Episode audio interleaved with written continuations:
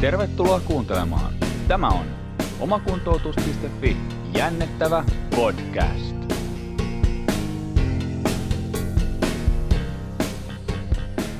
Ja näin sitten hypätään taas jännettävää podcastissa seuraavan aiheen pariin. Ja tänään meillä on aiheena voimaharjoitteluja ja voimaharjoittelun, tai millä nimellä me halutaan sitä kutsuakaan, harjoittelun hyödyntäminen kuntoutuksen työvälineenä ja tähän jaksoon me ollaan saatu vieraaksi Juho Uusisaari, jolla on ehkä tähän aiheeseen aika paljonkin sanottavaa ja osaamista, jolloin oletusarvo on se, että saadaan hyvin paljon tietoa tästä näin.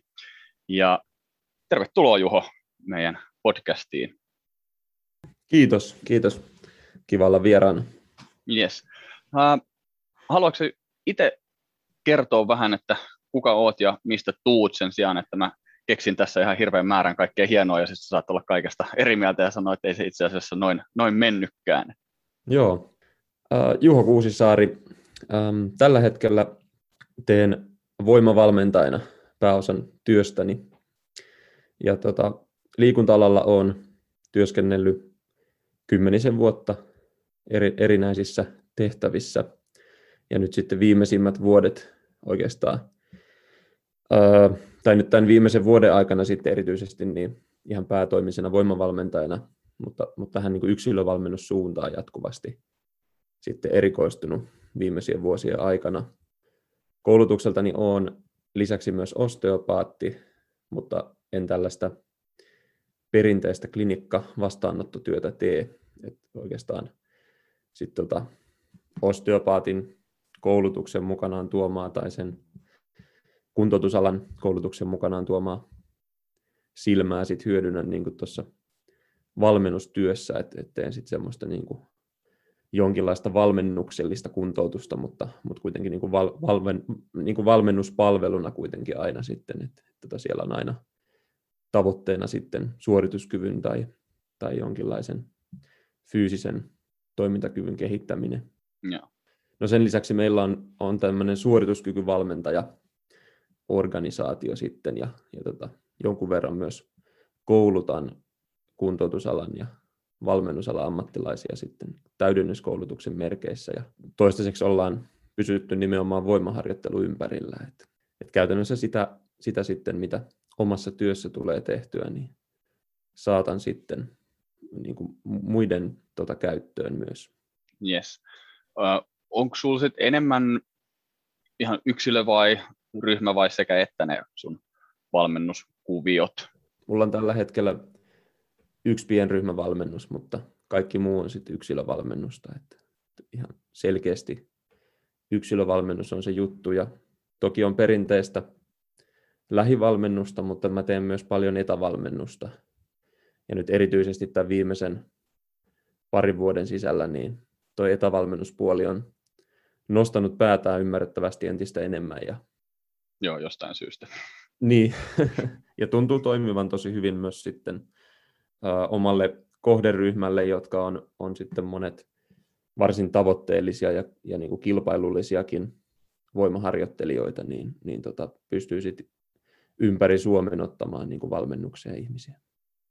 Joo, varmasti just toi, että kun, jos siellä on sitä tietotaitoa jo sillä itse asiakkaalla tai valmennettavalla, niin se entisestään lisää, lisää sitä mahdollisuutta sitten hyödyntää just noita etävalmennuksia ja muita. Ja itsellä on niin fysioterapian puolelta niin kuin ihan tosi hyviä kokemuksia siinä, että se toimii, toimii niin kuin tosi hyvin kyllä, että tota, siinä mielessä niin ihan ehkä hyväkin tämä, tai jos jotain hyvää tästä koronasta on jäänyt, niin se, että toivon mukaan noita etä, etäjuttuja niin kuin käytetään enemmän myös jatkossa just senkin takia, että se mahdollistaa sen, että voi olla niin kuin vielä ehkä paremmin sä voit itse valita siihen vaivaan tai sun henkilökohtaisiin tavoitteisiin sopivan ammattilaisen ihan mistä tahansa päin Suomea tai maailmaa. Kyllä, ehdottomasti. Ja ehkä, ehkä ei pidäkään ajatella, että se e-, etäpalvelu on tulossakaan korvaamaan sitä, sitä livenä tapahtuvaa palvelua. Et, et ainahan sille on sille fyysiselle kontaktille on niin kuin ihminen ihmiselle on niin kuin paikkansa, mutta, mutta tota, ihmisillä on erilaisia tarpeita ja, ja tota, kaipaa erilaisia palveluita, että on hyvä, että on, on niin kuin vaihtoehtoja. Ja sitten toisaalta mulla on paljon semmoisia kokemuksia, että, että ihmiset on kokenut esimerkiksi sen etävalmennuksen kommunikaation ja, ja niin kuin kohtaamisen jopa ää, niin kuin paremmaksi, mitä sit heillä on ollut vaikka aiemmin tämmöisessä perinteisessä lähivalmennuksessa. Et, et, et, se ei ihan mustavalkoisesti myöskään mene, niin, että etävalmennuksessa se kommunikaatio tai kohtaaminen on jotenkin vähempää. Mm. Joo, tuosta tuon suuntaista tutkimusta on ihan fysioterapiastakin tehty ja se on sinällään se on mielenkiintoinen kysymys tavallaan myöskin se, että mitä me, niin kuin, mitä me menetetään sitten siinä lähikontaktissa, mikä me sitten saavutetaan tavallaan siinä etävalmennuksessa tai etävastaanoton aikana ja tavallaan, että minkälaisia ne on ne semmoiset tietyt trade-offit siellä, että todennäköisesti, jos me mietitään vähän ehkä ohi aiheen fysioterapian kontekstissa, mutta miksei sitten myöskin valmennuksen kontekstissa siinä, että äh, sä, kun sä et pysty näkemään suoraan, mitä se ihminen tekee tai muuta, niin, niin sä joudut kyselemään siitä, ja silloin ehkä just nimenomaan tämä tämmöinen kokonaisvaltaisesti kuulluksi tulemisen mahdollisuus kasvaa siinä, ja, ja silloin varmasti oma arvonsa sitten siinä itse valmennus- tai fysioterapia- tai kuntoutusprosessissa myöskin. Ja, ja se, että kun me ei saada olla heti niin kuin näppeinemme siellä niin kuin korjaamassa tai testaamassa tai tutkimassa tai muuta, niin, niin se varmasti on yksi, yksi, mikä selittää sitä, että näin on. Kyllä, ehdottomasti. Lisäisin vielä siihen, siihen esittelyyn, että nyt kun ollaan tässä jännettävä podcastissa, niin, niin tota, voimanostajien kanssa mä teen paljon töitä ja, ja sen tyyppisten tavoitteiden kanssa. Ö, mutta mulle tulee paljon semmoisia asiakkaita ja, ja niin kuin nostajia, kenellä on jotain kroonista kiputaustaa tai, tai akuutteja loukkaantumisia taustalla tai muuta, ja sitten hakee siihen valmennukseen ikään kuin vielä sitten lisäsilmää siitä niin kuin kuntoutusmaailmasta tai, tai siitä niin kuin kivun kanssa harjoittelumaailmasta. Ja tota, sillä tavalla yhdistän, yhdistän sit sitä niin kuin semmoista perinteisempää voimavalmennusta ja sitten tämmöistä, tämmöistä vähän modernimpaa niin kuin kiipu- ja harjoittelu tai, tai niin kuin valmennuksellinen fysioterapia tai valmennuksellinen osteopatia siihen sitten siihen valmennuspalveluun. Monipuolistaa sitä spektriä vähän sitten siinä mielessä. Kyllä. Joo, joo kyllä.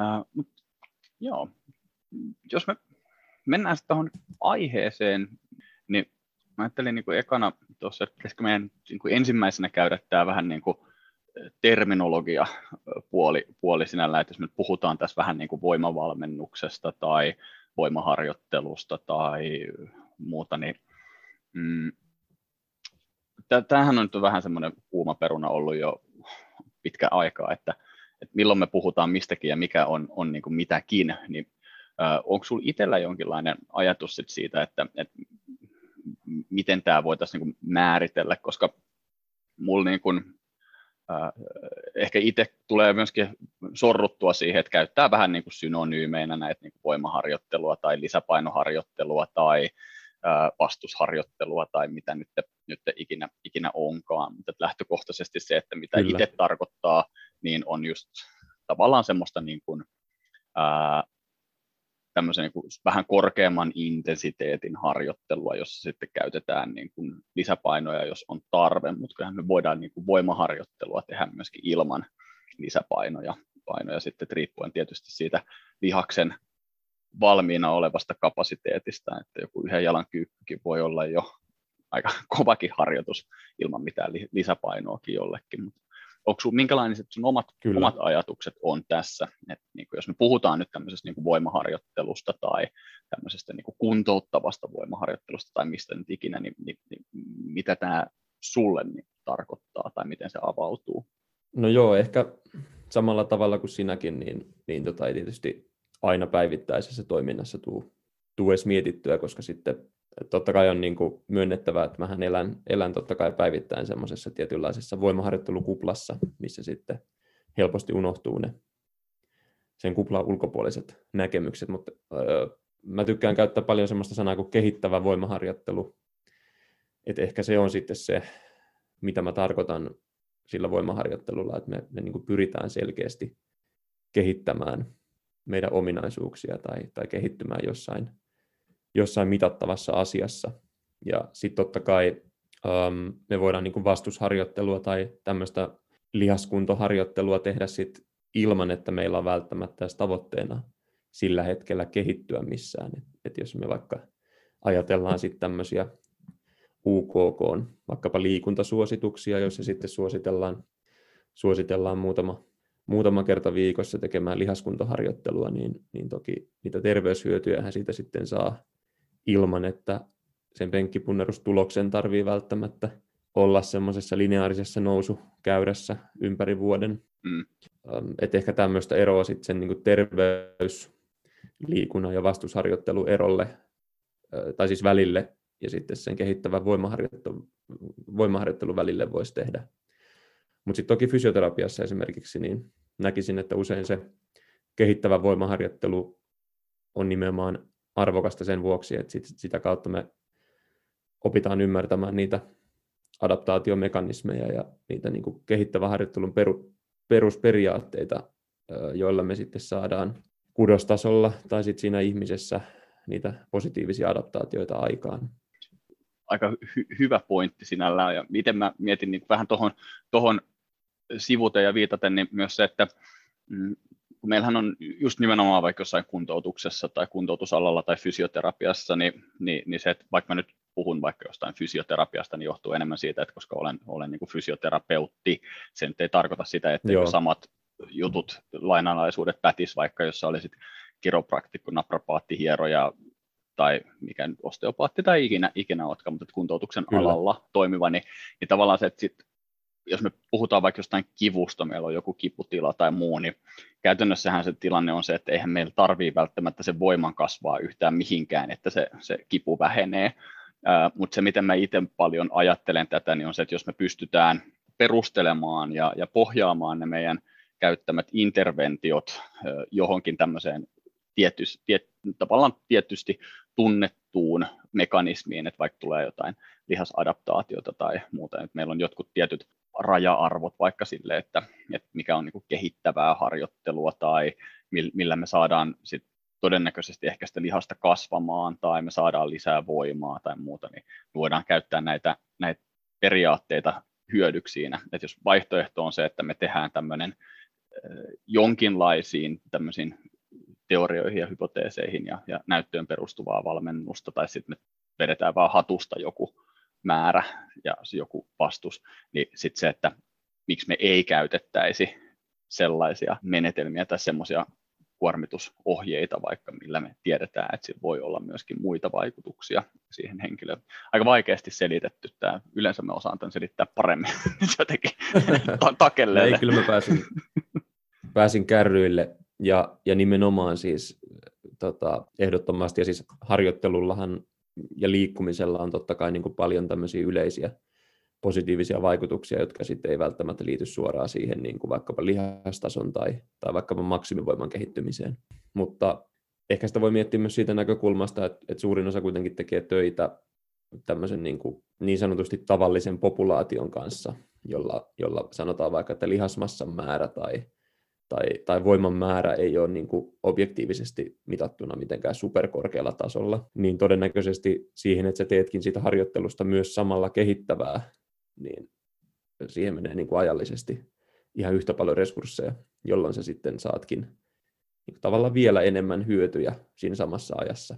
Ja, mm. ja sitten ne voi totta kai niin kuin välillisesti, että et ne ei välttämättä liity siihen spesifiin ongelmaan tai siihen tilanteeseen, mitä sä sillä hetkellä mietit niin super olennaisesti, mutta ne voi välillisesti sitten totta kai niin kuin hyödyttää sitä yksilöä tai pitkällä aikavälillä luoda vaikkapa paremmat olosuhteet sitten sille, että tämä ihminen pystyy, pystyy niin kuin tekemään asioita, joita se vaikka haluaa omassa arjessaan. Mm. Joo, just näin. Se on hyvä, että meillä on vieraita, niin vieraat saa tulkata, että mitä hosti tarkoittaa. tämä, koska tämä, oli niin kuin mun pitkän Jorinan message myöskin nimenomaan. Että, että tämä oli se punainen, punainen lanka Se oli just nimenomaan se, että, niinku, että, meillä on, me, että me voidaan valita menetelmä, jossa on myöskin niin kuin mahdollisuus saada aikaiseksi jotain muutakin hyvää, niin miksi me ei sitä valittaisi? Kyllä. Mik, miksei me siihen pohjattaisi sitä meidän, Mutta meidän tekemistä? Niin, joo. Ehkä mä haluan tähän alkupuolelle kuitenkin lisätä, että, että vaikka mä oon tämmöinen niin kuin selkeä voimaharjoittelun sanansaattaja ja, ja niin kuin profiloitunut siihen työnikin puolesta, niin en mä tietenkään ajattele, että voimaharjoittelu olisi jotenkin vastaus kaikkeen, tai että, että fysioterapia tai kuntoutustyö esimerkiksi olisi vain voimaharjoittelua.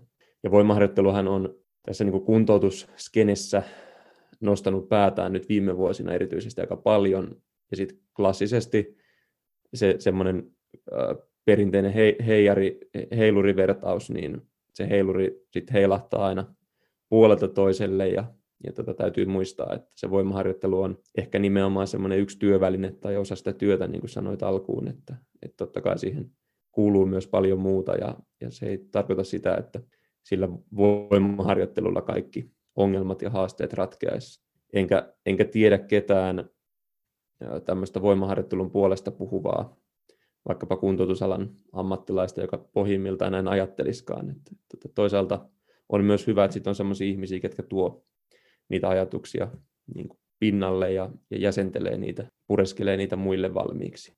Mm. Tämä oli hyvä lisäys vielä pienenä sivuhuomautuksena, tämä nimenomaan, että vaikka me nyt tässä voimaharjoittelusta keskustellaan ja se niin kuin paljon on pinnalla tällä hetkellä, niin sehän ei, niin kuin, ei tarkoita sitä, että se on ratkaisu kaikkeen tai vastaus kaikkeen tai sopii edes niin kaikille. Että kyllä se varmaan, varsinkin jos kuntoutuksessa nähdään erilaisia ihmisiä, niin varmaan kannattaa kysyä niiltä sitä, että no mitä, mitä sä haluaisit tehdä tälle vaivalle. Ja sitten jos sä sanoit, että mä en ainakaan halua mennä kuntosalille, niin sitten mä veikkaan, että sille ei kannata antaa sitä käsipainoa tai kahvakuulla, että teepä tolla, vaan sitten kannattaa miettiä jotain muuta. Mut jos me lähdetään siitä, siitä tota, mm, ajatuksesta tavallaan nyt liikkeelle, niin kun puhutaan sit voimaharjoittelusta, niin, niin mitä sä itse näkisit sitten tavallaan, mil, mi, mitä kaikkia niin hyötyjä tai mitä kaikkea tavallaan mahdollisuuksia se sun mielestä avaa sit siinä kuntoutusprosessissa. Sähän jo osaa tuossa vähän sivusitkin nimenomaan, että se tarjoaa myöskin sen mahdollisuuden sille, että se henkilö pystyy ikään kuin jatkamaan siitä sit myöskin eteenpäin ja, ja pystyy tekemään mahdollisesti niin. jatkossa niitä joitain asioita, mitä, mitä se sitten taas tulevaisuudessa kokee tärkeäksi. Minkälainen, lyhyt, lyhyesti muotoiltuna, niin minkälainen rooli sun mielestä sillä voimaharjoittelulla voisi tuossa kuntoutuskentällä olla?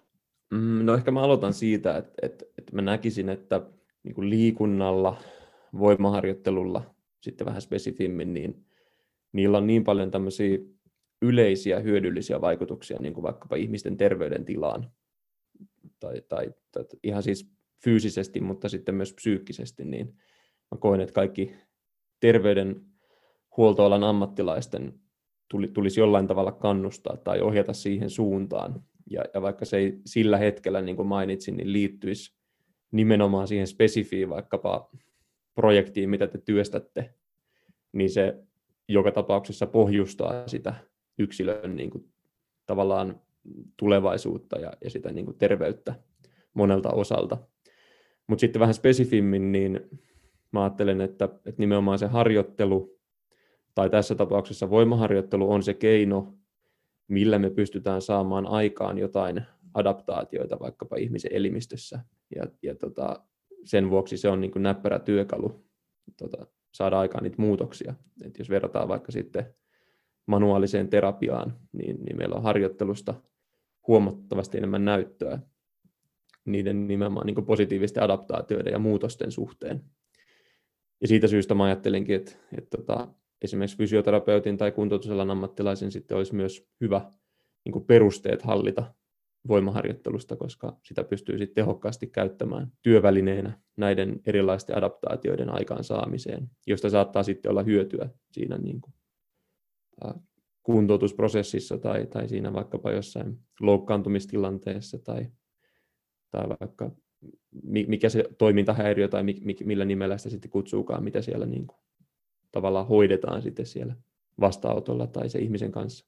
Joo, mä itse näen sitä kanssa tuohon samalla, just nimenomaan samalla tavalla ja sitten vielä ehkä semmoisen pienen lisäpolkuna siinä sen, että se myös niin kuin voimaharjoittelu harjoittelu tai ylipäätään niin kuin, kuormien nostelu jo lähtökohtaisesti sinällään, tai ei se tarvitse olla nostamista, se on jotain työntämistäkin, mutta tota, se, että niin kuin niiden liikuttelu on, on kanssa aika hyvä väline sitten niille meidän niin kuin potilaille kertoa siitä ja näyttää niille konkreettisesti se, että mihin se niiden niin kuin kroppa vaikka pystyy, ja sitä kautta saada myös niitä semmoisia onnistumisen tunteita, ja, ja, ja mä itse käytän kahta semmoista tavallaan kuin metaforaa siellä, että, että ensimmäinen on se, että myös niin kuin meidän ei pitäisi laittaa niitä ihmisiä niin kuin liikevankilaan, vaan olla niin kuin nimenomaan liikeoptimisteja ja pyrkiä tekemään enemmän ja enemmän.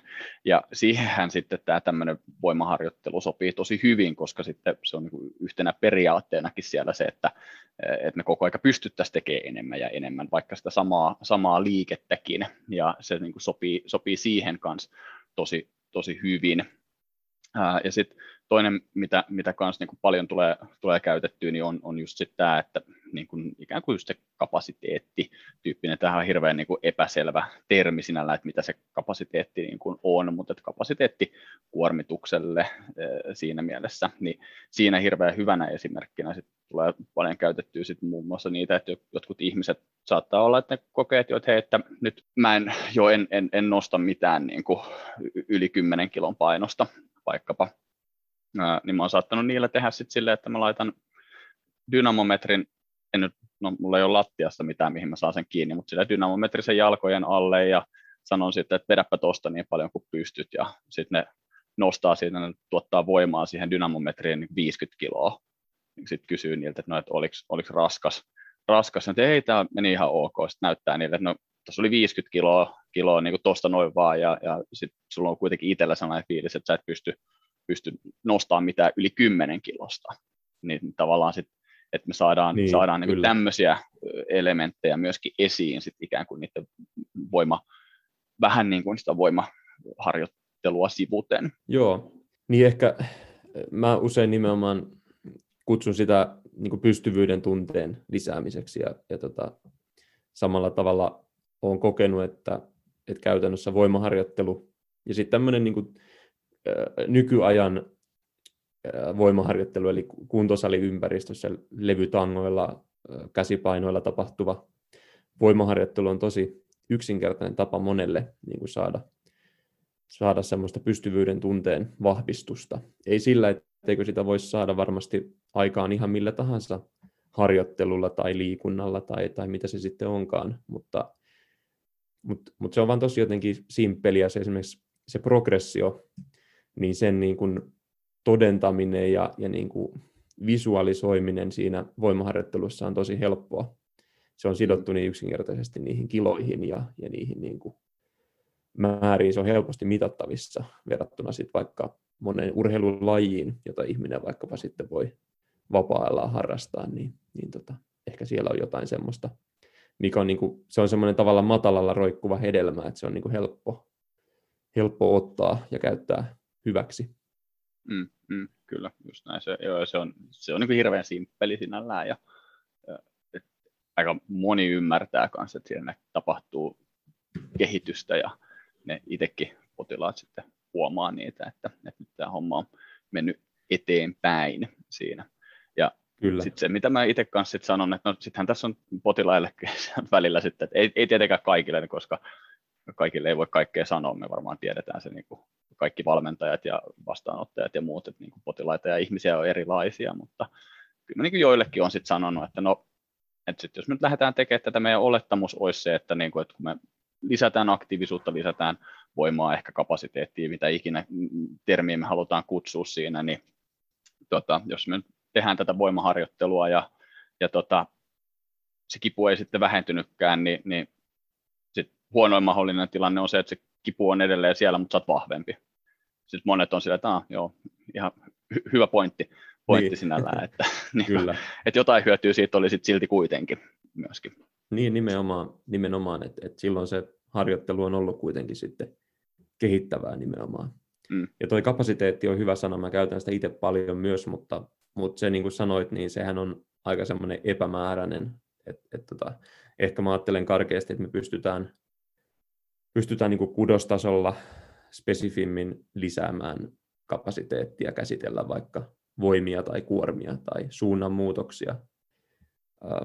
Sitten totta kai niin kuin ominaisuustasolla mahdollisesti, mutta sitten varmasti myös tämmöisiä niin kuin systeemisiä vaikutuksia terveyden kautta esimerkiksi, tai, tai sitten nimenomaan tämän pystyvyyden tunteen kautta.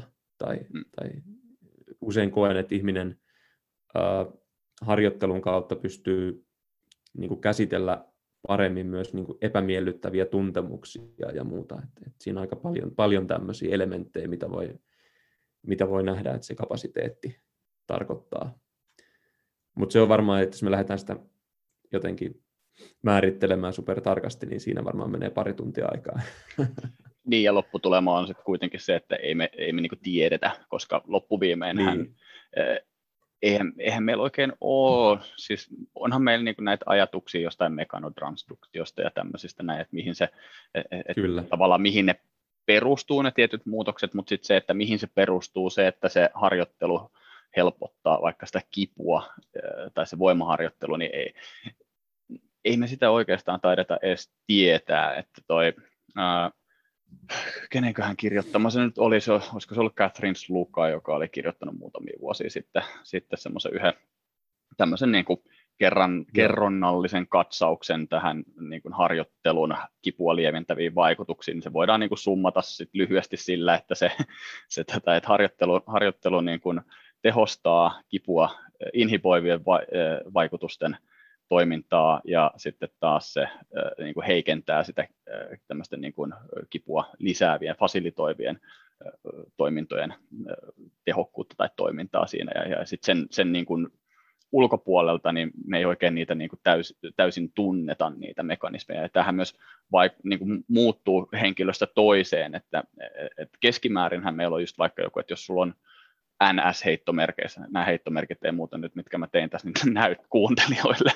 Mutta tota, äh, heittomerkeissä, jos on niin, niin sanotusti normaalisti toimiva keskushermosto, niin näyttäisi siltä, että joku isometrinen lihassupistus niin kuin välittömästi aiheuttaisi tämmöisen lyhytaikaisen muutamia tunteja ehkä olevan tämmöisen niin kivun inhibiition. Uh, Mutta sitten jos siellä ei esimerkiksi se keskushermosto Joo. toimikaan ihan täysin normaalisti, niin tätä mekanismia ei niin kuin taas tapahdu.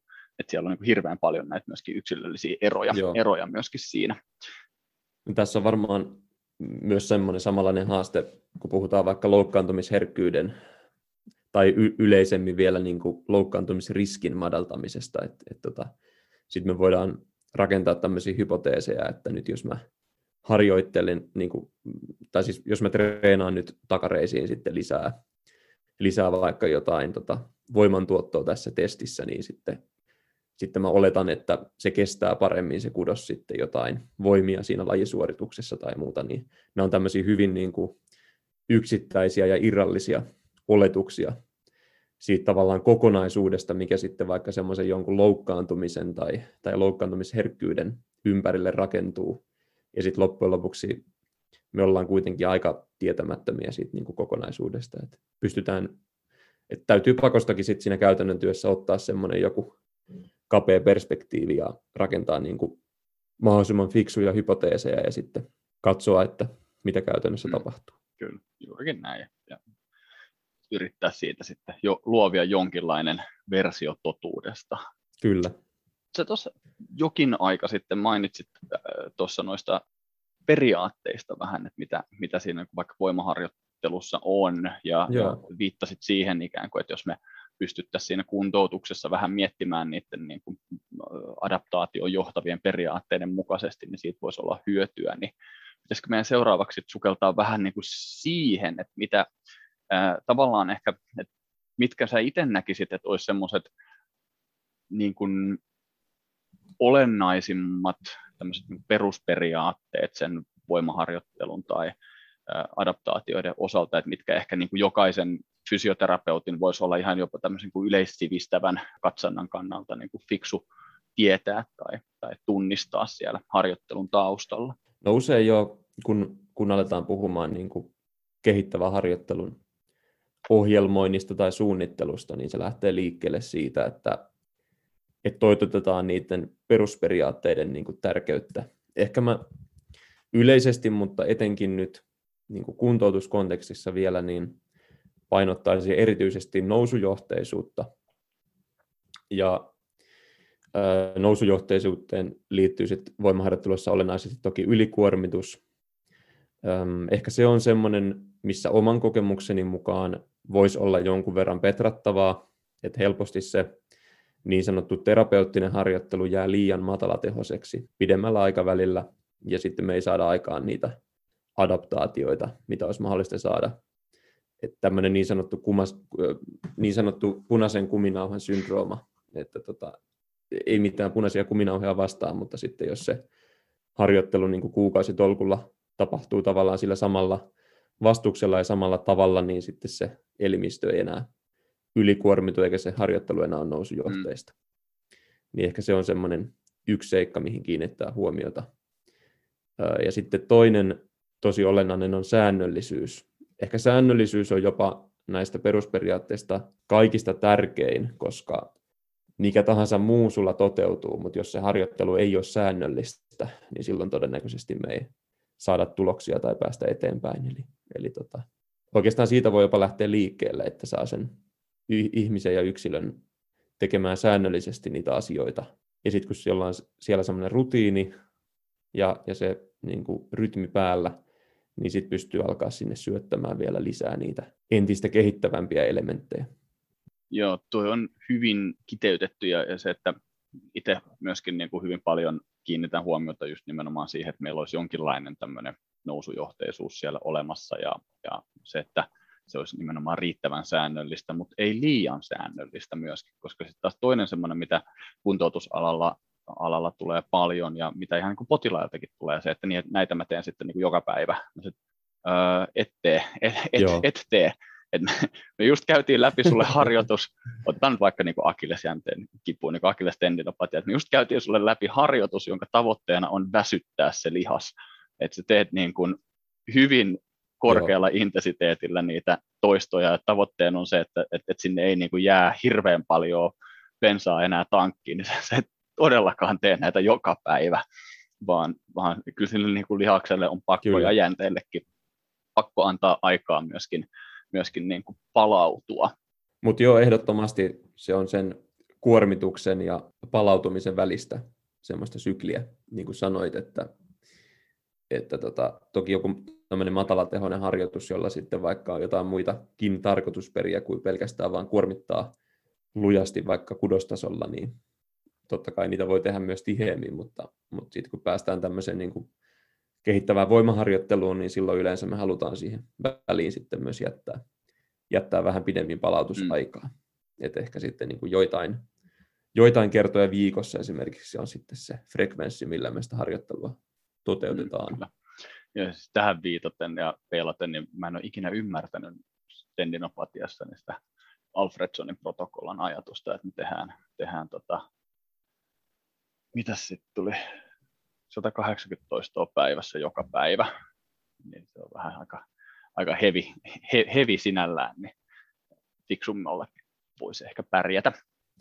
Mutta tota, sitten toinen, mikä mun mielestä tähän, tähän keskusteluun liittyen on myös niin mielenkiintoista, niin on aina niin ajatella se, että, että, okei, että jos meillä on nyt sit vaikka sellainen tilanne, että se ää, tavallaan se ei ole niin kuin välttämättä kauhean mikä skrode tai urheilullinen meidän potilas, vaan, vaan me halutaankin lähteä tekemään tämmöistä kehittävää harjoittelua sitten jollekin sanotaan vaikka vähän iäkkäämmälle henkilölle, joka nyt sitten tulee jonkun lonkkamurtuman takia sinne kuntoutukseen, niin sit siinä vaiheessa pitää myös miettiä se, että, että mikä on tälle kyseiselle potilaalle tai, tai henkilölle sitten sitä niin kuin kehittävää harjoittelua. Et se, että jos me niin kuin kolmekymppisenä fysioterapeutteina niin pystytään tekemään ongelmitta niin kuin sata kyykkyä putkeen, mutta sitten se saattaakin olla, että se 85-vuotias niin lonkkamurtuma potilas, niin, niin sille se loppuviimein se kymmenen kyykkyä oman kehon painolla on jo niin aika lähellä sitä sen, sen hetkisen kapasiteetin äärirajaa. Ja sitten taas siinäkin se, että miettisi siihenkin just nimenomaan sen annostelun ja säännöllisyyden kautta sen, että, että mikä on se niin oikea määrä, että kuinka paljon niitäkin kannattaa tehdä. Kyllä. Ei ehkä just noilla parametreilla, mutta ehkä ajatuksesta totta. varmaan jokainen ehkä saa kiinni. Joo, ehdottomasti. Ja tuosta varmaan päästään siihen, mitä, mitä piti seuraavaksi sitten noiden perusperiaatteiden jälkeen sanoa, että, että varmasti niin kuin on hyvä ymmärtää ja hallita jollain tasolla perusteet näistä niin kuin voimaharjoittelun tyypillisimmistä adaptaatiomekanismeista, eli esimerkiksi se maksimivoiman kehittymisen mekanismit tai sitten vaikka lihasmassan kehittymisen mekanismit.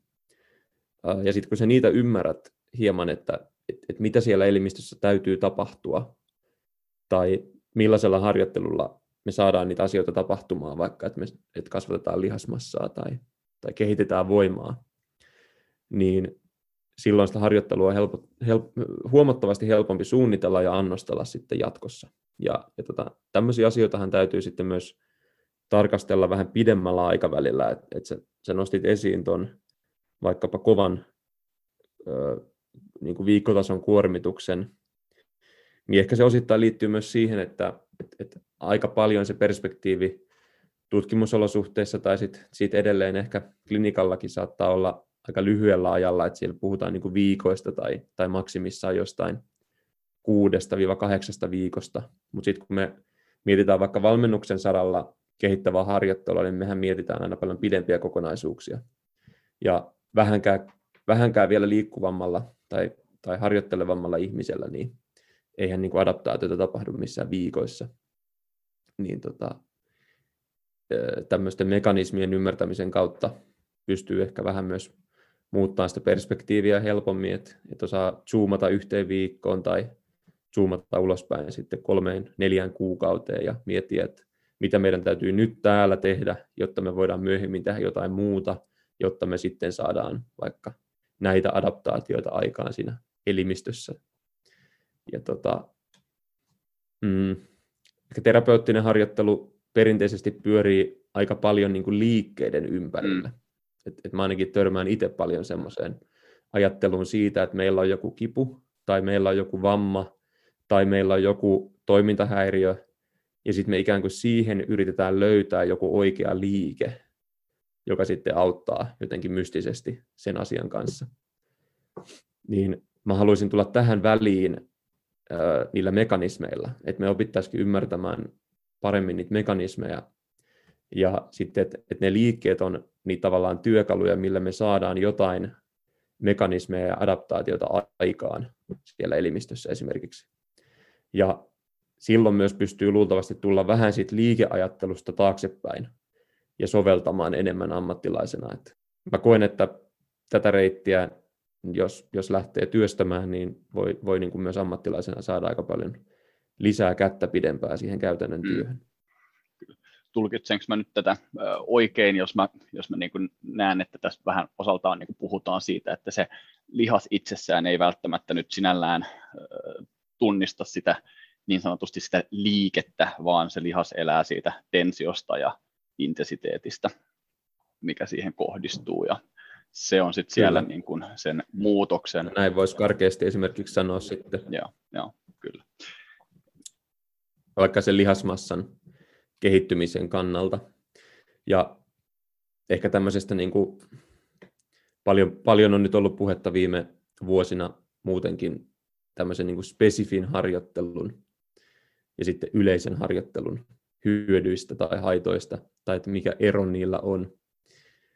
Spesifiharjoitteluhan tutkimusolosuhteissa on pärjännyt aika heikosti yleiselle harjoittelulle, menemättä nyt sen enempää niihin niin kuin tutkimusasetelmiin, niin, niin tota, e- ehkä on lähtökohtaisesti vähän väärin sitten ajatella, että meillä olisi jotain spesifejä harjoitteita vaikka polvikipuun tai alaselkäkipuun, vaan pitäisi ennemminkin ajatella, että meillä on joku spesifi harjoite vaikka Jukan alaselkäkipuun tai Juhon polvikipuun, että se tulisi sen yksilöllisyyden kautta se spesifisyys niihin liikevalintoihin ja siihen harjoitteluun, eikä sen oireen tai, tai sen niin kuin, tavallaan objektiivisen vaikkapa vamman tai kivun kautta.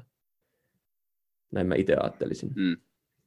Joo, se, ja parhaimmillaanhan se just nimenomaan kuntoutuksessa, niin se on sitä niin yksilöllistä soveltamista just siinä mielessä. Ja, ja, ja se, että tota, se, että sit, mitä tuossa nyt ää, tuli esiinkin just tavallaan toi, että se että keksitään joku, joku liike kontra se, että mietitään ne adaptaatioperiaatteet, niin mielestäni tämäkään ei ole semmoinen niin dikotominen kyllä ei, vaan parhaassa tapauksessa nämä, nämä, nämä kaksi niin kulkee käsi kädessä siinä prosessissa. Kyllä, Joo. ehdottomasti. Joo, kyllä, juurikin näin. Tota, tuleeko sinulla vielä noista niin periaatteista sitten muuta, muuta niin kuin mieleen tuossa, että just äh, puhui, mainitsit sen niin kuin säännöllisyyden ja just tuon niin ylikuormitusperiaatteen äh, sinällään ja sitten tota, kuinka paljon sun, ja vähän niin kuin sivusit myöskin tietyllä tavalla tätä niin kuin ohjelmointia ja tämmöistä ehkä niin kuin periodisaatioajattelua siinä mielessä, että se on ehkä tyypillisesti vähän puhutaan silloin niin kuin pidempien, pidemmän aikavälin töiden teosta kuin sit välttämättä se niin kuin fysioterapiaprosessi, mutta miten sä itse näkisit sen, että, että, että esimerkiksi kuin perillä fysioterapeuttien tai kuntoutusalan ammattilaisten niin kuin kannattaisi olla, olla tästä, että millä lailla sitä sit voitaisiin niin kuin optimoida tai lähteä etenemään? No toki mm, puhutaan yleensä myös asiakaskunnasta, jotka ei ole äh, suorituskyvyltään esimerkiksi mitenkään, mitenkään niin kuin poikkeuksellisia. Et, et enemmän keskitytään niin kuin toimintakykyyn ja, ja tämmöisen niin kuin arkisten asioiden onnistumiseen tai, tai liikkumisen harrastamiseen, niin e, ei sen harjoitteluohjelmoinnin tarvitse olla mitään liian monimutkaista tai niin kuin liian pitkällä aikavälillä suunniteltua, mutta, mutta ajattelen, että näistä periaatteista nimenomaan ottaa se nousujohteisuus ja, ja säännöllisyys huomioon. Sitten mä mainitsin sen yksilöllisyyden, eli, eli jollain tavalla yksilöisen harjoittelun, että, että se ei mene sillä tavalla, että otetaan kansiosta joku niin kuin valmis, valmis liikevalikoima ja annetaan se jokaiselle, jolla on alaselkäkipua. Mm. Mutta sitten totta kai meillä on tämmöiset niin kuin harjoittelun tämmöiset niin ohjelmoinnin muuttujat, joita sitten on intensiteetti, volyymi. Eli intensiteetti on, on käytännössä sitten kuntosaliharjoittelussa usein se kuorma, jota me käytetään, eli kuinka kovaa tehdään harjoitus suhteessa siihen meidän maksimaaliseen kykyyn, esimerkiksi joku prosentti 1 RM-tuloksesta tai, tai tämmöinen joku RPE, varastoon jäävät toistot, tyyppinen autoregulaatiomenetelmä, ja volyymi viittaa taas siihen harjoittelun määrään, että, tyypillisestihän se on sitten toistot tai sarjat tai volyymikuorma, joka tulee sitten yhteensä toistot kertaa sarjat kertaa käytetty kilomäärä. Ja niin näiden niin muuttujien semmoinen yksinkertainen manipulointi ja kuinka me niillä saadaan aikaan niin kehitystä, niin voisi olla semmoinen mihin tutustua. Et ei tietenkään tarvitse sitten sen harjoitteluohjelmoinnin suhteen mennä samalle syvyydelle, mitä sitten vaikka urheiluvalmentajat tai tämmöisten niin kuin kokeneiden voimailijoiden valmentajat menee, jolloin me joudutaan sitten usein miettimään sitä harjoitteluohjelmointia vielä niin kuin monimutkaisemmin sen vuoksi, että se on entistä vaikeampi puristaa niitä niin kuin suorituskyvyn rippeitä sieltä sitten mm. ulos. Niissä totta kai se on paljon tarkempaa ja siinä mielessä vaativampaa sellaisessa tilanteessa, kun se suorituskykykin on jo korkeammalla tasolla. Itse niin kuin hyvin, hyvin pitkälle voitaisiin nyö, nyökytellä sua, sua kuunnellessa, koska just tuohon tavallaan siihen punaisen kuminauhan syndroomaan, mä ehkä itse käyttäisin sitä keltaisen kuminauhan syndroomaa, se on vielä pienempi vastukselta, mutta siis vielä vähän punainen on jo aika Joo, vahva. se on tosi heavy, jo, heavy usereille se. Mutta äh, siis tosissaan joo, että et siinä mielessä, että niinku, tähän niin kuin nivoutuu aika lailla hyvin siinä mielessä yhteen, että jos meillä on tämä tämmöinen puhutaan nyt vaikka kevyen kuminauhan syndroomasta, niin, niin tavallaan siinähän meillä tulee monesti se ongelma vastaan, että se harjoittelu se ei ole nimenomaan niin se ei ole nousujohteista, kun sitä tehdään koko ajan sitä samaa, se on itse asiassa ehkä jopa laskujohteista, jos se on se sama kuminauha, koska se menettää niitä vastusominaisuuksiaan, kun sitä käytetään, eli se ei välttämättä tarjoa enää niin kuin samaa, samaa vastustakaan ajan kuluessa. Niin, ja ja sitten se, että tota, jos me nyt mietitään vaikka tästä niin kuin intensiteetistä sitten esimerkiksi, niin ää, ehkä me liian usein sit saattaa olla fysioterapiassa, niin että jos me halutaan, jos me otetaan niin kuin voiman kehittäminen vaikka sen fysioterapian menetelmän jonkinlaiseksi tavoitteeksi, niin kyllä se sitten ehkä jonkun tasoisen annostelun ohjeistuksenkin se ehkä niin kuin vaatisi taustalle, ei sille, että me annetaan, että tuossa on tuo kuminauha ja teet kolme kertaa X määrän, yleensähän se on se kolme kertaa kymmenen, mitä pitää tehdä, ja that's it, et ei, ei sanota yhtään sitä esimerkiksi, että kuinka paljon ja miltä sen pitäisi tuntua tai muuta, ja, tässä ehkä just tullaan taas siihen, että mistä mä puhuin siinä alussa, minkä sä sit Suomen sit kaikille kuulijoille hyvin, että just se, että jos me pystytään hyödyntämään siinä meidän harjoittelun ohjeistuksessa ja harjoittelussa jotain muitakin tämmöisiä yleishyödyllisiä per, periaatteita, niin meidän kannattaa se mun mielestä ainakin tehdä. Eli sen lisäksi, että kun me annetaan se joku harjoite sillä kuminauhalla, niin meidän pitäisi sanoa se, että miltä sen pitäisi tuntua, sit, kun sä sitä teet. Eli vähän niin kuin peilata sitä siihen intensiteettiin. Eli ei tehdä sille, että tehdään 10 toistoa vastuksella, jolla jaksettaisiin tehdä 35. Kyllä, se on ihan totta. Ja tämä menee niin kuin mun, mun nähdäkseni myös vähän samaan tapaan mennään sitten sit niin kuin liikekeskeisyydestä enemmän siihen harjoitteluun ja siihen niin kuin adaptaatiokeskeisyyteen, että et tota, me käytetään sitä kuminauhaharjoitetta työkaluna saadaksemme aikaa jotain kehittäviä adaptaatioita, ja se liike itsessään ei ole pelkästään se juttu. Et, et, tota, ja se on myös hyvä tuoda esiin mun mielestä sille ihmiselle, joka sitä tekee, että et, tota, niin kuin sanoit, että mikä tässä on suunnitelmana ja millä tavalla sitä harjoittelua voi vaikka progressoida sitten kahden viikon välein esimerkiksi kotiolosuhteissa. Että kävellään vähän kauemmas ja kuminauha vaikka kiristyy niin, että siihen tulee lisää intensiteettiä siihen mm. harjoitukseen. Ja um, usein etenkin tämmöisten harjoitusperäisten niin kuin kipujen tai, tai niin kuin rasitusvammojen tota, taustalla on niin kuin nähdäkseni ainakin omassa asiakaspopulaatiossa tämmöinen eräänlainen niin kuin ylikuormitus, alikuormitus, kierre. Eli me ollaan alun perin ajauduttu jonkinlaiseen ylikuormitukseen, joka sitten on saanut aikaan jotain oireita esimerkiksi.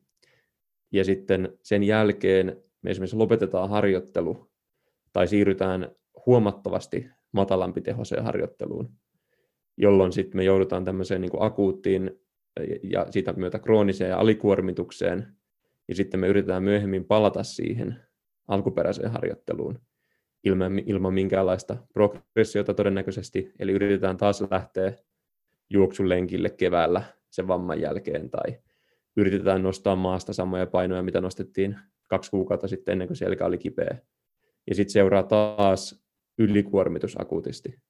Eli me ollaan jatkuvasti tämmöisessä niin kuin ylikuormituksen ja alikuormituksen oravan pyörässä, ja sitten ammattilaisenahan tähän on helppo tulla väliin ja murtaa se oravan pyörä tai katkaista se noidankehä ja tarjota sinne jotain niin kuin progressiota siihen harjoitteluun ja siihen niin kuin etenemiseen. Vähän jotain väli, välietappeja siinä. Ja kyllä itse, tun, itse tunnistaa, että on ihan samaan. Ja se on se just vaikka se tyypillinen, käytetään nyt vaikka taas sitä akilesjännettä siinä niin kuin esimerkkinä, että se on se juoksija, joka, joka niin kuin juostessa sillä tulee se akillesjänne kipeäksi, mitä kovempaa tai pidempään se juoksee, niin sitä enemmän se tulee kipeäksi. Sitten se ajatusprosessi on siellä se, että koska tämä tuli juostessa kipeäksi ja levätessä tämä ei tunnu, niin mun pitää levätä.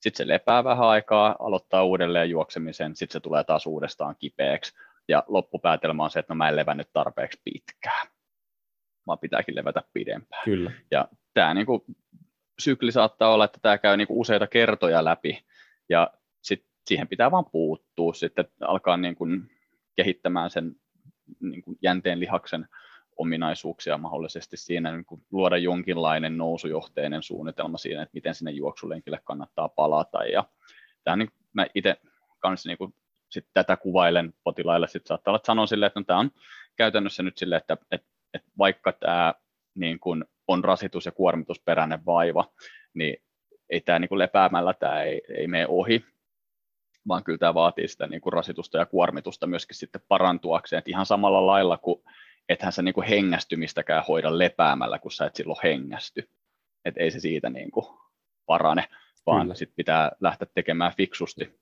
No toi on hyvä vertauskuva. Joo, toi on varmasti hyvä vertauskuva niin kuin monelle, monelle, joka esimerkiksi sit harjoittelusta ei itse niin kuin ymmärrä ihan hirveästi, niin toi hengästys esimerkki voi toimia aika kivasti. Ainakin mä oon huomannut, että se toimii, toimii jo kohtuullisen hyvin vastaanotolla, että, että porukka koppaa sen ihan, ihan kiitollisesti sitten.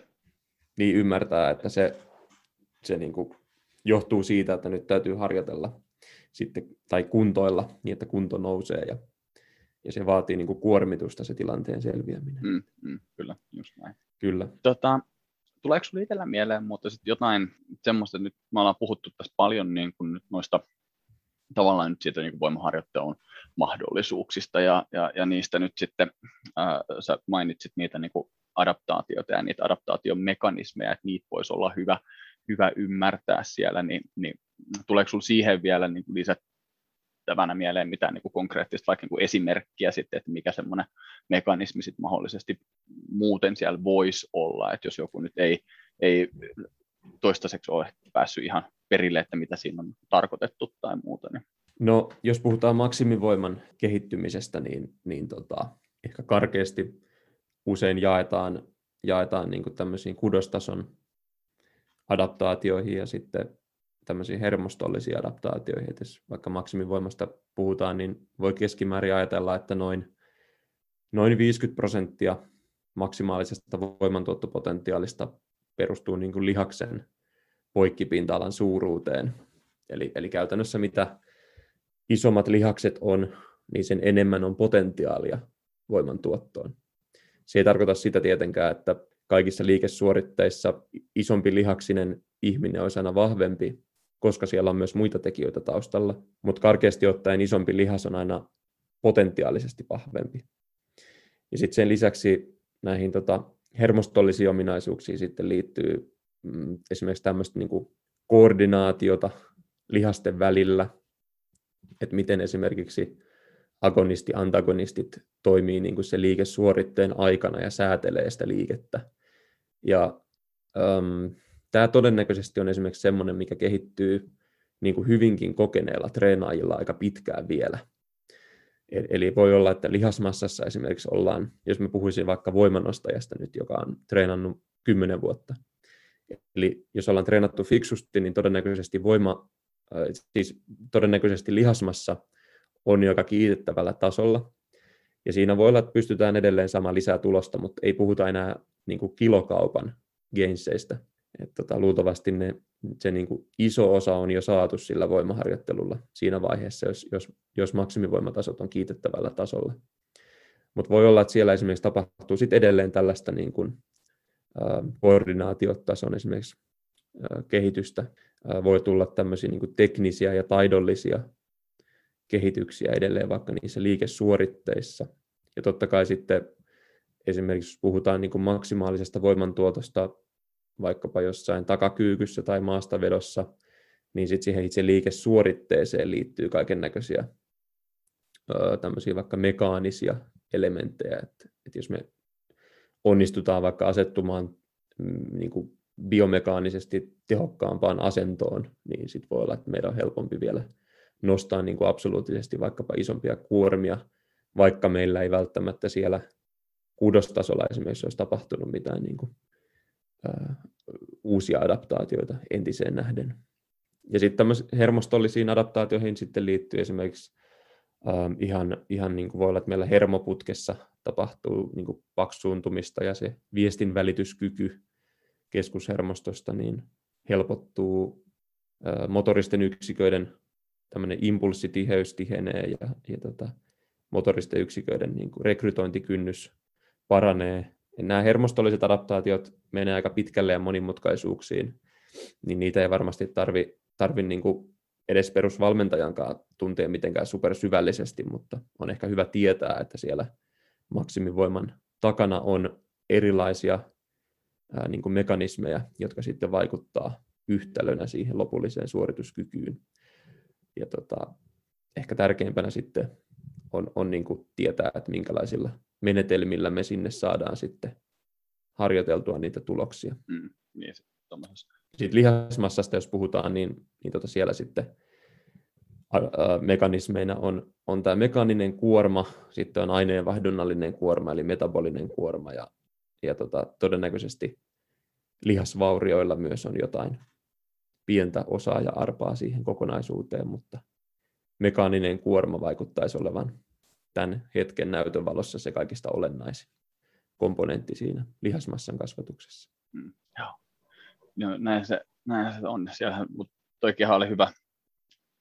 Siin, meillä on semmoinen lyhyt äh, kans tämmöinen voimavalmennuksen tai perusperiaatteita kertaava semmoinen kokonaisuus noissa meidän verkkovalmennuksissa äh, kanssa. Ja tota, siinäkin oli hyvä, kun katsoi jossain vaiheessa sit itsekin niitä, että mitkä, mitkä eri tekijät vaikuttaa niin kun lihaksen voimantuotto ominaisuuksiin, niin niitähän loppuviimein löytyy ihan niin hirveä määrä, määrä sitten, että niitä voi jokainen Kyllä. alkaa pänttäämään läpi, läpi, siinä menee hetki, hetki ennen kuin niitä niin kuin keksii itsellensä kaikki, kaikki jonkun esimerkiksi. Juuri näin, ja sitten täytyy muistaa, että nimenomaan ne semmoiset taidolliset komponentit on myös yllättävän merkittäviä, koska mehän aina, sä et kuitenkaan mittaa sitä itse ominaisuutta, vaan sä mittaat sitä suorituskykyä siinä testiliikkeessä kuitenkin aina. Oli se kuinka yksinkertainen se liike vaan, mm. niin tota, siinä niin kuin testissä kehittyy. Ja sitten jos se on joku penkkipunnerus tai vaikka maastaveto, niin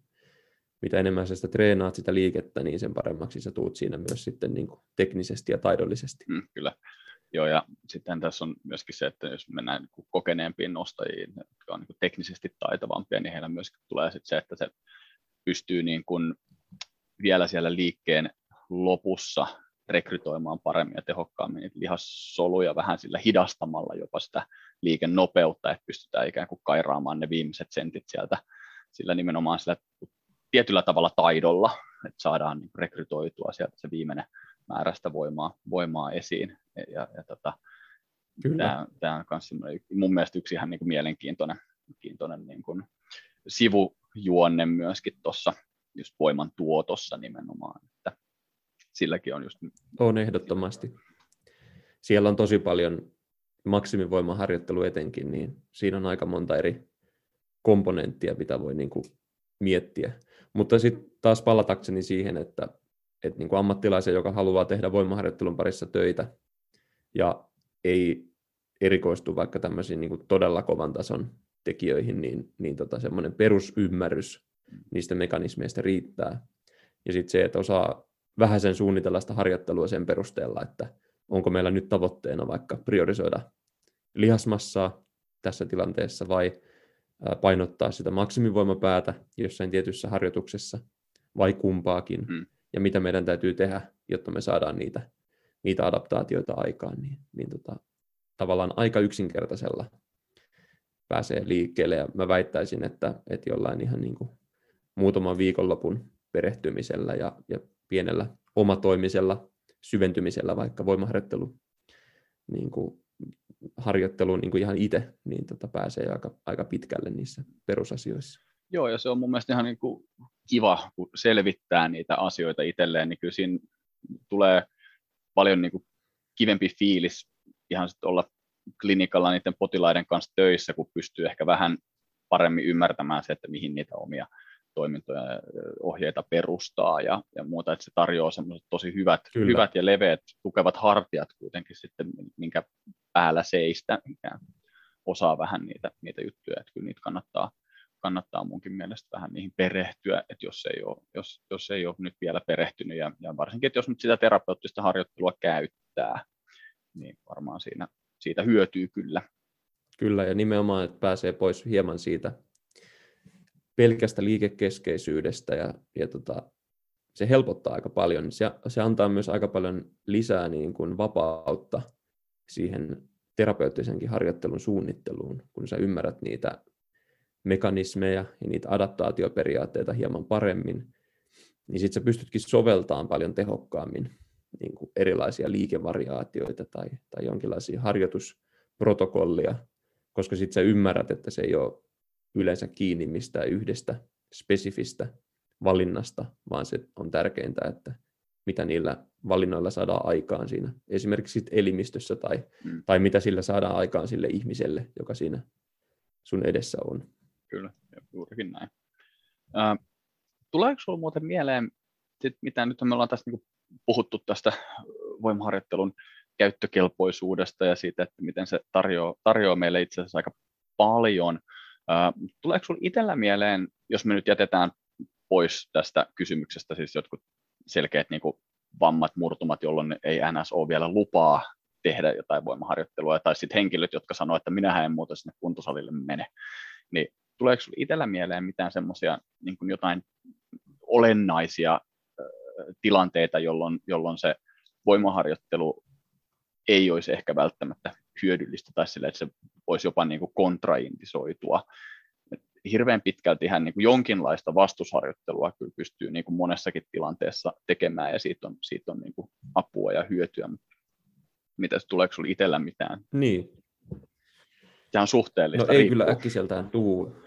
Et, et mun, mun filosofia on ehkä vähän sinne suuntaan, että, että tota, harjoittelu on aina hyvä. Voimaharjoittelusta ei ole koskaan haittaa, mutta sitten se täytyy vaan niin kuin skaalata ja suunnitella sen yksilöllisen tilanteen mukaan ja, mm. ja katsoa niin kuin sopiva lähtöpiste. Et se ei tarkoita sitä, että, tai siis sehän on totta kai niin kuin hölmöilyä, jos me tehdään semmoista harjoittelua, joka on liian kovaa sille yksilölle siinä hetkessä, mm. mutta eihän me tämmöistä haluta missään valmennustilanteessakaan tehdä. Et, et, eikä se ole se voimaharjoittelun vika itsessään, vaan se on se annostelun vika. Mutta totta kai niin kuin mainitsit, niin onhan meillä tämmöisiä kuntoutuksellisia tilanteita, milloin, milloin myös se ö, jonkinlainen totaalilepo tulee kysymykseen, tai tämmöisiä jotain niin kuin systeemisiä sairauksia tai, tai jotain niin kuin virusinfektioita tai jotain tämän tyyppisiä tilanteita, milloin sitten pysytään, pysytään pedissä. Mutta käytännössä semmoiset tilanteet, mitä sitten vaikka fysioterapeutille tai, tai muille ammattilaisille kuntoutuskentällä tulee, niin näkisin, että tai ei nyt heti tule mieleen semmoista, joka olisi niin kontraindikaatio sitten voimaharjoittelulle, joka on vaan skaalattu sille yksilölle sopivalle tasolle. Hmm. Juurikin näin, että siinä pitää miettiä se yksilöllisyys ja pitää, pitää niin kuin sen verran perehtyä sit siihen, että miettii just sen, että mikä se on se oikea just vaikka intensiteetti ja harjoittelutiheys siellä. Niin kyllä. Se, sillä pääsee pitkälle ja aika usein pystyy, pystyy kyllä niin kuin treenailemaan. Kyllä. Tota, mitäs sitten hei, nyt tällä hetkellä, niin kuin, niin, minkälaisena se niin kuin ylipäätään, jos mietitään nyt tuota voimaharjoittelua ja siellä tapahtuvia, tapahtuvia ilmiöitä ja muita, niin se, siellähän on keksitty yhtä jos toista, että meillä on näitä niin kuin flywheel-juttuja, niin kuin eccentric overload harjoittelu, mikä se oli suomen kielellä, niin kuin progressiivinen ylikuormitusharjoittelu. Ei, ei. Eksentrinen ylikuormitus. Joo, juurikin näin. Ja, ja, ja sitten meillä on tämä ajatus tästä niin kuin minimaalisesti merkityksellisestä harjoittelusta tai vaikuttavasta harjoittelusta, ja, ja sitten on niin kuin tämä blood flow restriction training, ja että näitä tämmöisiä niin kuin, juttuihan on tullut, tullut nyt niin kuin en varmaan ole ihan uusia, mutta tavallaan ne on noussut nyt monet pinnalle, niin minkälaisena sä nyt tällä hetkellä itse sitten näet sen, sen tämän niin kuin voimaharjoittelukentän kaikki nämä ilmiöt, että onko siellä jotain sun mielestä selkeästi tämmöistä niin kuin positiivista tai jotain, minkä sä ehkä näet itse, että, että, että mennään ehkä vähän vikasuuntaan vai onko taas perinteinen, että riippuu mihin sitä käyttää? No pohjimmiltaan varmaan noin niin kuin, niin kuin sanoit loppu, että se riippuu, mutta mutta tota, nyt on kiva ollut nähdä, että, että kiinnostus voimaharjoittelua kohtaan on niin kovasti noussut, ja jos, jos miettii vaikka noita meidän koulutuksia, mitä nyt kuitenkin ollaan jo pidetty useita vaikka niin kuin viimeisen kahden vuoden aikana, niin selkeästi ammattilaisia niin kuin kiinnostaa saada lisää tietoa ja, ja tota, kehittää osaamistaan niin kuin tällä saralla. Varmaan niin kuin isoimpia tämmöisiä niin kuin aaltoja vaikka viimeisen kymmenen vuoden aikana, niin voimaharjoittelussa etenkin on ollut, ollut tämä tämmöinen evidence-based training tai coaching niin kuin nousu, mikä, mikä totta kai on ollut myös niin kuin vaikka fysioterapiakentällä samalla tavalla. Mm.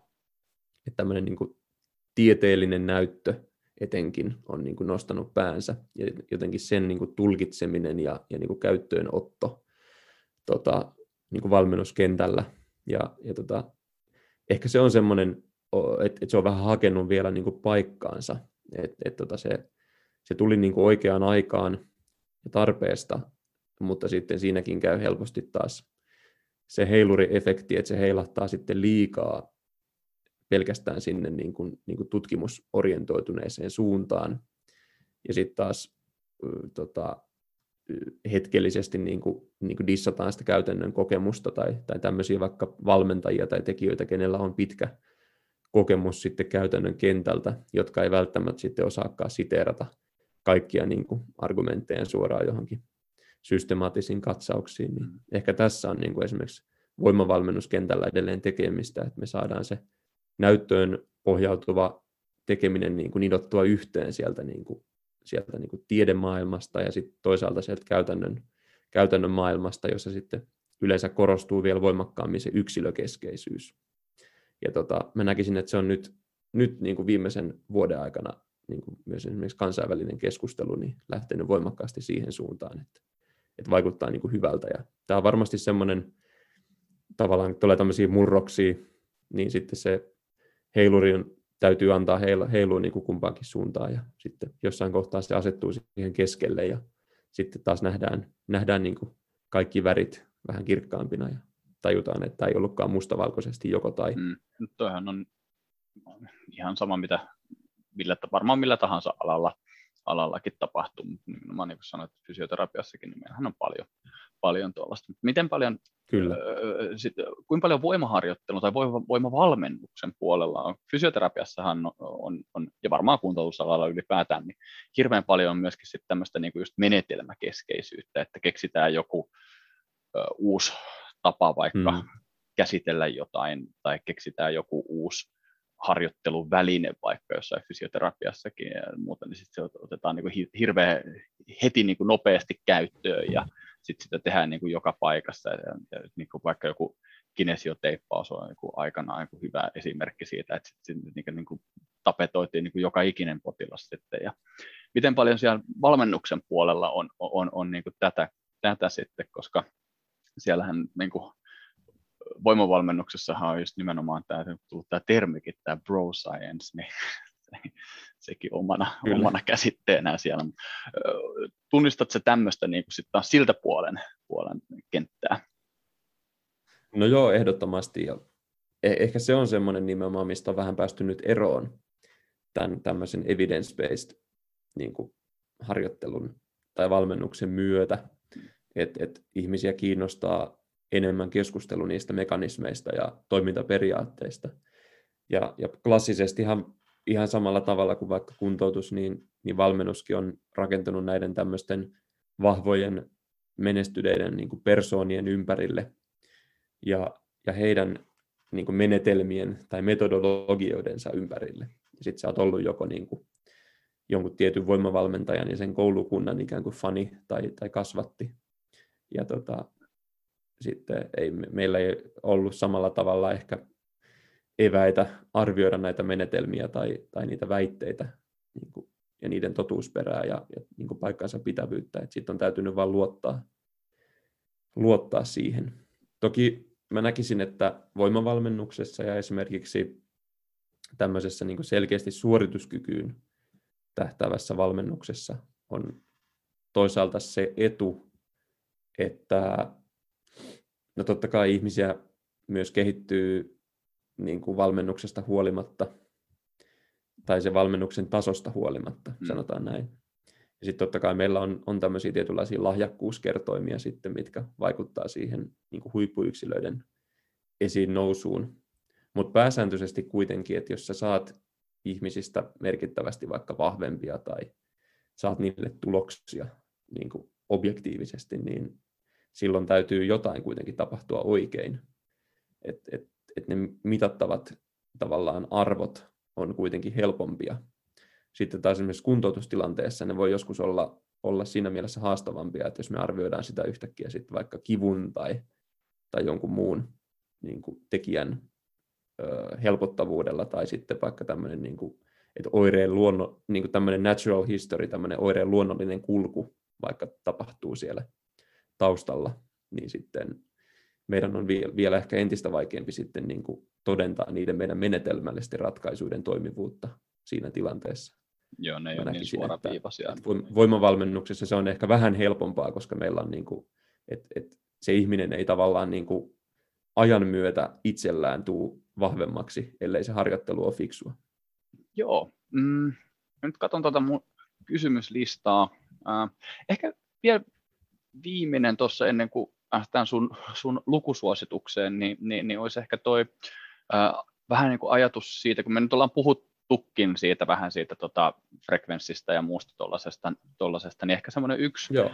yksi mun mielestä, mikä on niin kuin, mistä paljon tulee itse keskusteltua potilaiden kanssa, kanssa ja mihin mä ehkä vielä haluaisin niin sun, sun näkemyksen, niin on toi, että, että kuinka paljon pitää treenaa, koska sehän on se, Joo. Se oli se kreikkalainen kaveri, jonka nimeä mä en ala tässä nyt lausumaan, koska todennäköisesti An- menisi. Androulakis äh, Korakakis, niin. Ja se voisi olla yksi niistä lukusuosituksistakin. Hän julkaisi sen semmoisen minimum effective dose tuota, julkaisun tänä vuonna. Ja tota, se on totta kai sidottu voimakkaammin nyt ehkä voimanoston ja tämmöisen vähän kehittyneemmän harjoittelijan kontekstiin, mutta se antaa ehkä jonkinlaista niin kuin, mm, osviittaa siitä, että, että tota, tuloksia pystytään saamaan niin kuin, ehkä klassisessa vertailuissa aika, aika minimaalisillakin määrillä. Ja tota, tässä, tota, tässä tutkimuksessa sitten tuloksena oli, että, että 6-12 viikkoa, kun korotellaan intensiteettiä ja treenaillaan semmoinen 3-6 työsarjaa per nosto viikossa ja, ja tota 1-5 toistoa per sarja semmoisella 80 pinnaa tai yli kuormalla, eli aika semmoisella maksimipään kuormalla, niin että varaa jää semmoinen puolikas viiva kolme toistoa per sarja, niin, niin tota, pystytään saamaan kehitystä. Ja tota, harjoittelu voi jakaa sitten niin kuin yhden viiva, yksi kolme kertaa viikkoa esimerkiksi. Että tässä tapauksessa se frekvenssi, millä se jaetaan, niin ei ehkä ole ihan niin olennainen kuin se, se tota, viikkoannostelu, mutta lähtökohtaisesti mä yleensä haluan, että tehdään tiettyä liikesuuntaa tai lihasryhmää kaksi kertaa viikossa esimerkiksi, mieluummin kuin yksi kerta viikkoon, niin että tulee vähän tiheämmin sitä harjoittelua ja, ja tota, ehkä vähän tuoreempana sit pystyy aina tekemään sen, sen työn. Mm. Mutta aika tämmöisellä maltillisella määrällä, että 3-6 työsarjaa viikossa, niin sehän ei kuulosta kovin paljon. Ei se ole paljon, ja mun mielestä siinä nämä on tehnyt, tehnyt myöskin, niin kuin, ja siitähän tuostahan on, olisiko ne ollut peräti meta-analyysejä jopa, ja siinä oli toinen on tehty niin kuin treenaaville niin kuin korkea, paljon treenaaville, ja sitten toinen on tehty mun mielestä ihan niin kuin taviksille, ja, ja, ja taviksillahan ne oli vielä niin kuin entistä niin kuin pienempiä ne, ne tota, ö, tavallaan, tai se mitä, mitä niin kuin vaadittiin, että olisiko se ollut sit niin, että siinä riitti Kyllä. tyyli, että yksi kertaa tyyli 6-12 toistoa riittävällä intensiteetillä niin kuin pari-kolme kertaa viikossa niin kuin riittäisi. Kyllä. Muistaakseni oliko se silleen, että ne oli olikohan se se tutkimus, missä ne oli katsonut sen, että kun sen tekee tämmöisenä niin kuin kiertoharjoittelutyylisenä, niin, niin, niin tota 13 minuuttia kesti se yksi harjoitus. Et siinä, on se, niin kuin, joo, si, si, joo. Siinä, siinä on se meidän se niin kuin pohja, että et, et tällä voidaan jo saada jotain aikaiseksi. Ja, ja tämä on mun mielestä niin kuin joo, hirveän, hirveän niin kuin, hyvä käydä vähän niin kuin läpi sitten, että, että myöskin että se, että jos me halutaan jotain varsinkin niin kuin noviiseillekin saada aikaiseksi jotain. Ja tähän me voidaan perustaa myöskin vähän ehkä sitä meidän terapeuttista harjoittelua, että mikä nyt olisi ehkä ainakin se määrä, mitä, mihin kannattaa niin tähdätä. Niin tehdään nyt ainakin tämä, niin meillä on jo mahdollisuus saada, saada jopa niin kuin pihasadaptaatioitakin Kyllä. aikaiseksi. Sitten. Ja tämä on niin kuin mun mielestä semmoinen tosi, eh, tosi niin kuin kannustava tieto. Joo, siitä, on, siitä niin kuin minimiannostelusta on hyvä lähteä liikkeelle, ja mä useinkin, usein sanonkin sillä tavalla, että, että lähtökohtaisesti niin kuin, äh, tehdään mieluummin se, mitä tarvii, kuin se, mitä pystytään. Mm. Et useinhan me pystytään harjoittelemaan paljon enemmän kuin mitä se tuloksen aikaansaaminen niin kuin vaatisi. Ja, ja sitten se, että me harjoitellaan vähän enemmän, ei välttämättä kuitenkaan hirveästi tuo enempää tuloksia tai juuri ollenkaan. Mm. Ja, ja tota, ehkä tästä päästään semmoiseen, että sitä harjoittelua on niin kuin hyvä seurata et silloin kun me seurataan harjoittelua, niin sitten me voidaan vetää johtopäätöksiä siitä, että, että viekö se eteenpäin. Niin, niin lähdetään liikkeelle mieluummin tosi matalasta määrästä, ja sitten katsotaan, että jos se matala määrä kehittää, niin tehdään sitten sillä niin kauan, kunnes sitten tarvii lisätä. Mm. Mutta ei ole mitään järkeä heti lähteä liikkeelle semmoisesta niin aivan sietokyvyn äärirajoilla olevasta määrästä. Ja sitten siinä käy helposti niin, että jos se on ihan siellä sietokyvyn äärirajoilla saman tien, ja sitten tuleekin joku muu vaikka elämän muuttuja, joka nostaa sitä kokonaiskuormitusta, niin sitten se kuppi menee nurin siinä vaiheessa. Mm. Ja sitten tyyliin se harjoittelu jää kokonaan pois. Et, et, tota, etenkin tämmöisillä aloittelijoilla, kenellä ei ole hirveästi harjoitustaustaa, niin ne on aika maltillisia ne määrät, millä saadaan niin kuin todella hyviä tuloksia. Ja isoin erohan on aina sen nollan ja yhden välillä. Eli, eli siitä, että ei olla tehty mitään, Mm. niin aletaankin tekemään jotain. Ja toki sitten tästä esimerkiksi tutkimuksesta, mi- mikä nostettiin esiin, on hyvä muistaa, että kun puhutaan kokeneemmista treenaajista, niin tässäkin puhuttiin 6-12 viikon ajanjaksosta, että sitten pidemmällä aikavälillä todennäköisesti, jos halutaan, että se suorituskyky entisestään nousisi, niin sitten tulisi luultavasti myös välillä harjoitella enemmän. Mm.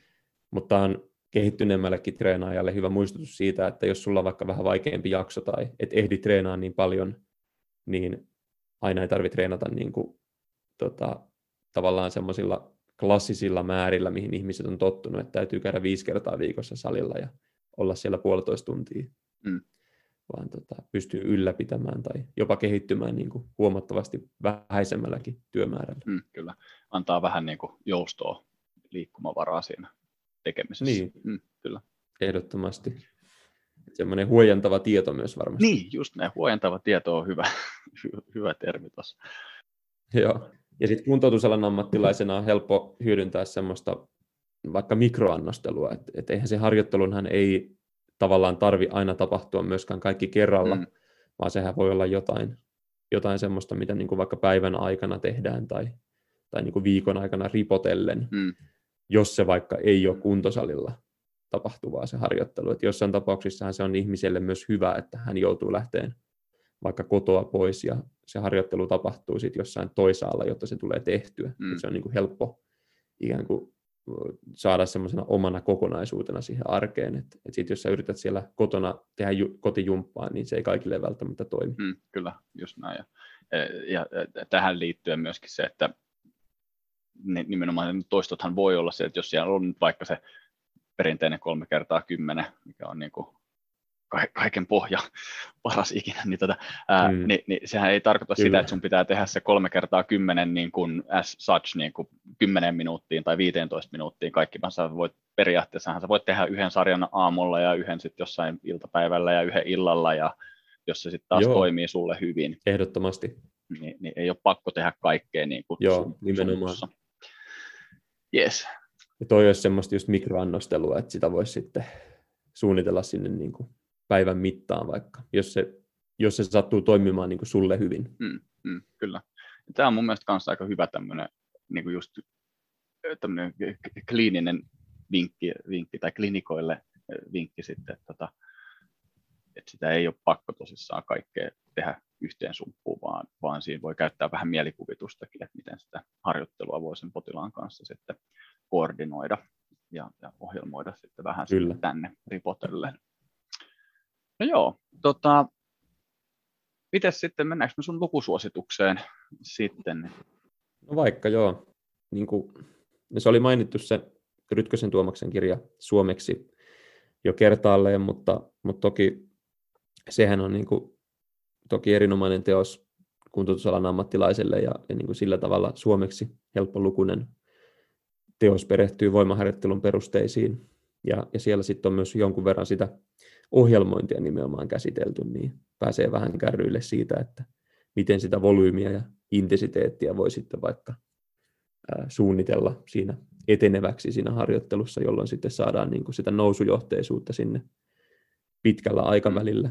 Sitten toki tämmöisellä kaverilla kuin Tudor Bomba on sitten englanniksi paljon niin kuin harjoitteluun ja periodisaatioon ja niin kuin harjoittelun teoriaa ja sen suunnittelun teoriaan liittyviä kirjoja. Esimerkiksi tämmöinen, tämmöinen klassikoteos, mistä on monta painosta kuin Periodization, niin tota, jos niin kuin kiinnostaa, tämä voisi olla semmoinen ehkä niin kuin taso kaksi sitten siitä vaikka Tuomaksen kirjasta, että vähän, vähän vaikealukuisempi ja, ja totta kai sitten englanniksi. ja, ja vielä ehkä vähän laajemmin sitä teoriaa sit ylipäänsä fyysisestä harjoittelusta avaa. Niin näistä voisi niin kuin harjoitteluosalta varmasti päästä hyvin liikkeelle, mutta, mutta toki Suomessakin sitten, niin meillähän on sitten toki paljon niin kuin valmennusalan ammattilaisia ja tämmöisiä ihmisiä, ketkä niin kuin pelaa vähän niin kuin kummallakin kentällä ja on koulutusta ja, ja tota tämmöinen niin kuin mentorointi, mitä itsekin jonkun verran ihmisten kanssa teen, niin Suomessa ei ehkä ole vielä semmoinen kovin yleinen koulutusmuoto, mikä sit, mitä vaikka Jenkeissä on noussut viime vuosina, niin mä luulen, että se tulee yleistymään. Mutta sen kirjallisuuden kautta niin pystyy omalla ajalla kyllä perehtyy hyvin mm. aiheeseen. Laitetaan noin molemmat, molemmat siihen sitten niin se, tota, Rytkösen kirjan muistutukseksi Joo. ja sitten toi periodisaatio sitten, sitten siihen niin kuin jatkokurssiksi jollekin, joka on sit haluaa vielä. Siitä on ainakin joku, siitä on monta monta painosta, se on joku parikymmentä vuotta vanha se alkuperäinen jo, mutta siitä on ainakin muistaakseni 2018 painos ainakin, että, että tota, olisiko se sitten uusin kenties, en joo, muista. Joo, joo, mä voin sen tsekata, mikä on uusin, uusin painos ja laittaa sen. Öö, joo, hei, tota, kiitos Juho visiitistä. Ja, ja tota, tässä mun mielestä oli kiitos. antoisa keskustelu. Toivon mukaan kuulijatkin on, on saanut tästä, tästä niin lisää vinkkejä ja, ja, ja hyödyllisiä, hyödyllisiä niin asioita, mitä kannattaa huomioida, huomioida sitten. Mutta tota, ää, mitä sitten, että jos joku, niin, toivotaan, niin. jos joku haluaa, haluaa nyt alkaa, ei sua vielä, sua tai sun, sun touhujas niin tunnettaisi se seuraaja haluaa sua alkaa niin kuin vakoilemaan tai sulta vielä kysyä jotain, niin onko sulla jotain sosiaalisen median tilejä tai muita, mitä sä haluaisit vielä niin kuin tuoda esiin, että mistä, mistä sut sitten niin kuin löytää, että jos haluaa, haluaa vähän vielä tarkemmin perehtyä siihen, että mitä sä teet. Sun esimerkiksi Instagramissahan oot suhteellisen aktiivinen. Ja no Instagram on varmaan se, missä tai onkin, onkin niin kuin aktiivisin. Et tota, se on varmasti niin kuin paras väylä. Et Juhku on, on nimimerkki siellä, niin voi ehdottomasti laittaa viestiä tai sitten liittyä nyt ainakin haamuseuraajaksi sitten, jos ei, jos ei muuta. Kyllä. Mutta sitä, käytän, sitä käytän eniten ja se tota, on, on tuossa tota, tuohon valmennustoimintaan ja, ja treenihommiin liittyen niin ollut näppärä joo, alusta. Joo, ja sitten sä mainitsit vielä sen suorituskykyvalmentajakin osan. Siellä teilläkin on oma podcasti. Joo, sieltä meiltä toki löytyy sit, meillä on podcast ja sitten löytyy, löytyy tota, sieltä tietopankista ihan siis ilma, ilmaiseksikin kaiken näköistä kir, kirjoitusta ja muuta juttua niin kuin harjoitteluun ja valmennukseen liittyen ja, ja sitten tota, meillä on siellä se semmoinen jatkuvan oppimisen alustakin, mikä maksaa muutama euron kuussa ja sitten siellä, siellä niin tota, kuukausittain sit tulee materiaalia, niin kuin, tavallaan opiskelumateriaalia, niin, niin tota, jos semmoiset jutut kiinnostaa, niin voi käydä sillä nettisivuilla tutustumassa, mutta ilmaiseksi löytyy myös paljon on podcastia ja, mm. ja matskua, että ei tarvitse toki välttämättä. Kaikki ei ole maksumuurin takana. Sinne vaan kaikki seuraamaan, seuraamaan sitten ja, ja tota, joo, eiköhän me aleta lopettelemaan meidän nauhoitusta. Mä kiitän vielä vierailusta, kiitän kaikkia kuuntelijoita kuuntelemisesta ja, ja, ja eiköhän sitten taas seuraavalla, seuraavassa jaksossa me jatkan sitten jonkun toisen vieraan kanssa ja, ja, jostain toisesta, toisesta aiheesta. Joo. Kiitos Juho näistä ja mukaan syksy Kiitos. etenee tai kevät, talvi, ei talvi. Talvihan tämä nyt varmaan kohta jo on, on suotuisissa merkissä. Oulussa meni kyllä talvi. no, no täällä ei vielä ihan, ihan ole. Vantaa, Van, Vantaa on Joo. harmaa ja ankea pitkälle vielä tuonne tammikuuhun asti. Joo. Yes. Hei, kyllä. kiitos paljon. Kiitos. Tässä oli tämänkertainen jännittävä podcastimme jakso. Minä olen Jukka Aho ja kiitos vielä kerran kuuntelemisesta. Mikäli juttumme kiinnostavat sinua enemmänkin, voit seurata meitä somessa ja nettisivuillamme. Facebookista ja Instagramista löydät meidät nimimerkillä omakuntoutus.fi ja nettisivuillemme pääset navigoitumaan osoitteella www.omakuntoutus.fi. toivottavasti näemme sinut siellä ja seuraavassa jaksossamme. Kuulemisiin ensi kertaa. Moi moi!